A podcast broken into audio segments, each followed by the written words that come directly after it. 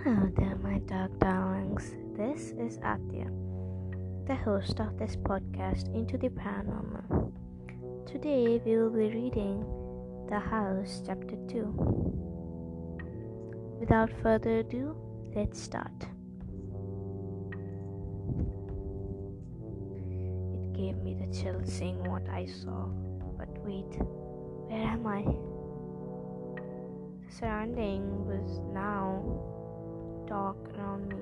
I can't see anything. But then everything went blurry. I still cannot see anything. The next moment I looked around. It looked like I was in my bedroom.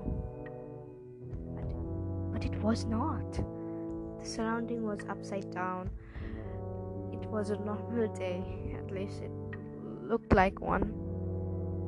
I went to the office as usual the station to take my train to the office, but something was off.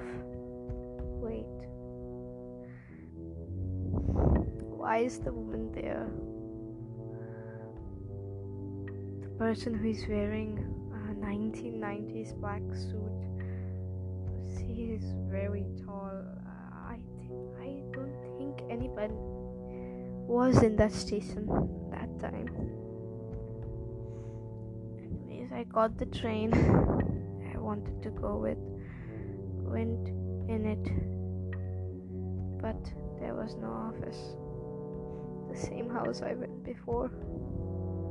Since the last time I saw the black crystal ball inside that room, all these weird things are happening.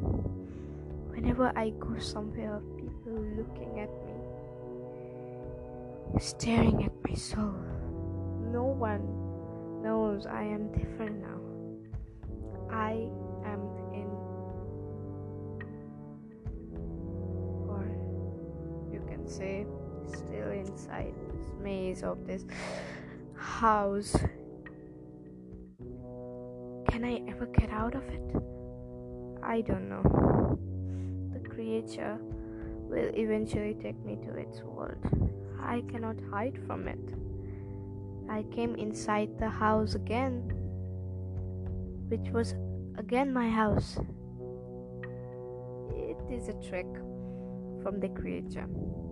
I didn't enter, I came outside and saw her.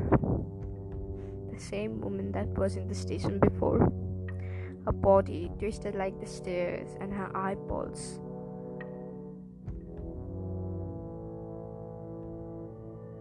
was pitch black.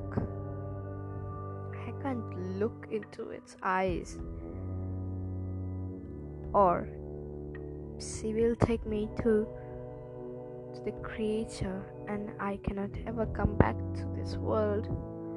I have to run. But there is no way. It is chasing me. Where will I hide? Where will I go? Be continued in chapter 3 of The House. If you haven't heard chapter 1, make sure to hear it too. Thanks for listening. Good night and sweet